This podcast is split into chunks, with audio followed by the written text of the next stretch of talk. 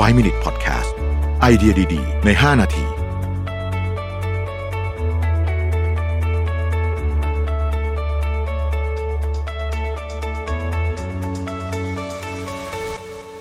สวัสดีครับ 5 minutes นะครับ คุณอยู่กับรวิทยานุสาหะครับ คำถามนี้คือว่าบริษัทไม่ยอมให้ work from home แถมคิดว่าสถานการณ์โควิดไม่รุนแรงทำยังไงดีนะครับ เพิ่มเติมอีกนิดนึงก็คือว่ามีคนในบริษัทเริ่มติดแล้ว แต่เจ้าของก็ยังบอกว่าคนติดถือเป็นสัดส่วนน้อยของประเทศ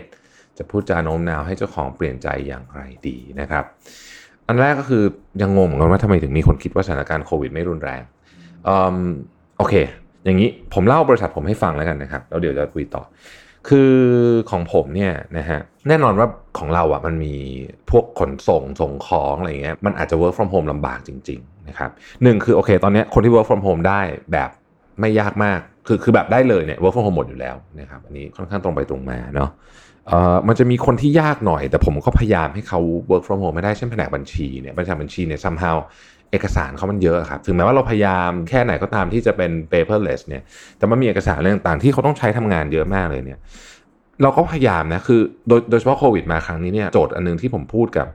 ทีมบัญชีและการเงินเลยคือว่าทำยังไงก็ได้ให้ในอนาคตเนี่ยเราจะต้อง work from home ให้ได้ แม้ว่าตอนนี้ยังไม่ได้ แต่ก็ถอทำให้ได้มากที่สุดนะครับเมื่อจำเป็นจะต้องมีคนมาที่ออฟฟิศจริงๆเนี่ยนะครับ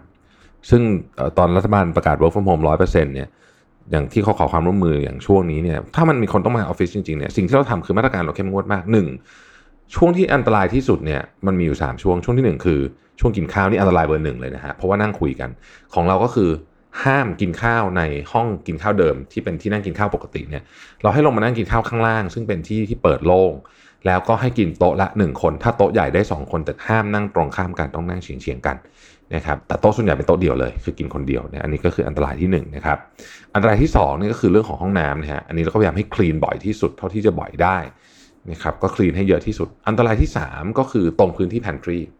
นะฮะที่เรามากดนงกดน้ำเนี่ยนะฮะตอนนี้ผมก็ ได้ให้เขาซื้อน้ำขวดมาแทนอะคือผมมาเป็นคนแบบจริง ๆ ค่อนข้างจะไม่อยากให้ใช้น้ำขวดมันเปลืองพลาสติกอะเนาะเรากดน้ำเอามันประหยัดทรัพยากรกว่าเยอะแต่ว่าช่วงนี้เนี่ยมันก็คงต้องยอมนะครับแล้วก็เครื่องทำน้ำแข็งต่างๆนานาพวกนี้เนี่ยมีความจำเป็นจะต้องให้งดใช้ไปก่อน อันนี้เพิ่งเริ่มทำนะเพิ่งคิดไปประเด็นเครื่องทำน้ำแข็งออกนะฮะอันนี้ก็คือมาตรการนะฮะทีนี้ผมคิดว่าการพูดกับหัวหน้าให้เข้าใจว่ามันรุนแรงเนี่ยคือว่ามันไม่ต้องติดทั้งประเทศนะครับ มันก็รุนแรงอยู่แล้ว คืออย่างนี้ คือผมไม่แน่ใจเหมือนกันว่าทำไมถึงยังมีคนคิดว่าไม่รุนแรง เพราะว่าข้อมูลมันชัดเจนมากว่าทุกอย่างมันรุนแรงมาก ผู้เสียชีวิตที่เราเห็นเนี่ยจริง ๆ มีเยอะกว่านี้เยอะนะครับแล้วก็คนที่แบบติดโควิดเนี่ย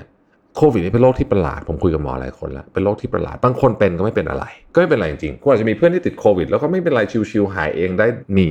แต่ก็จะมีคนที่ติดแล้วก็คือแบบอาการหนักมากๆแป๊บเดียวเนี่ยเสียชีวิตเลยก็มีนะครับ อันนี้ผมก็รู้จัก เหมือนกันมีพ่อของเพื่อนของเพื่อนเนี่ยนะฮะเพิ่งจะเสียชีวิตไปเมื่อไม่กี่วันมานี้เองต้องขอแสดงความเสียใจด้วย แล้วเราคุยกับคุณหมอหน้างานเราก็รู้ว่าหนักคือทุกอย่างมันหนักมากนะฮะเพราะฉะนั้นเนี่ยผมคิดว่าถ้าผู้ที่ถามมาเนี่ยเจ้าของบริษัทลองมาฟัง Mission Daily Report เราสักวันหนึ่งก็คงรู้แล้วว่าหนักจริงๆ หรือฟังจริงๆ ฟังข่าวช่องไหนก็ได้เนี่ยก็น่าจะพอเข้าใจว่าสถานการณ์มันหนักมาก แล้วใครที่ work from home ได้ควรจะต้อง work from home อะพูดอีกมาตรการหนึ่งถ้ามีคนติด ของเราเนี่ยก็มีคนติดก่อนหน้านี้นะครับ ก่อนหน้านี้มีคนติดก็คือแน่นอนคนที่อยู่ใกล้เขาหรือเจอเขาเนี่ยก็ต้องถูกกักตัวนะครับแล้วก็คนนั้นเองเราก็ดูแลกันไป ทุกครั้งที่มีคนติดปุ๊บเนี่ยเราจะดีฟคลีนเลยดีฟคลีนนี่คือไม่ใช่มาเช็ดเองนะเอาคนข้างนอกมาเอา UV ลงแบบเต็มที่นะฮะแล้วก็ทำแบบนี้ ผมคิดว่าคอนวินส์อย่างนี้ง่ายที่สุดก็คือว่าถ้ามีคนติดแล้วมันระบาดภายในบริษัทเนี่ยความเสียหายจากการที่คนติดแล้วต้องทำงานไม่ได้หรือทำอะไรไม่ได้เลยเนี่ยมันจะเสียหายมากกว่าการที่ยอมให้คน work from home เยอะมากๆนะครับ ก็น่าจะช่วยคนวินได้ ขอบคุณที่ติดตาม 5 minutes นะครับ สวัสดีครับ 5 Minute Podcast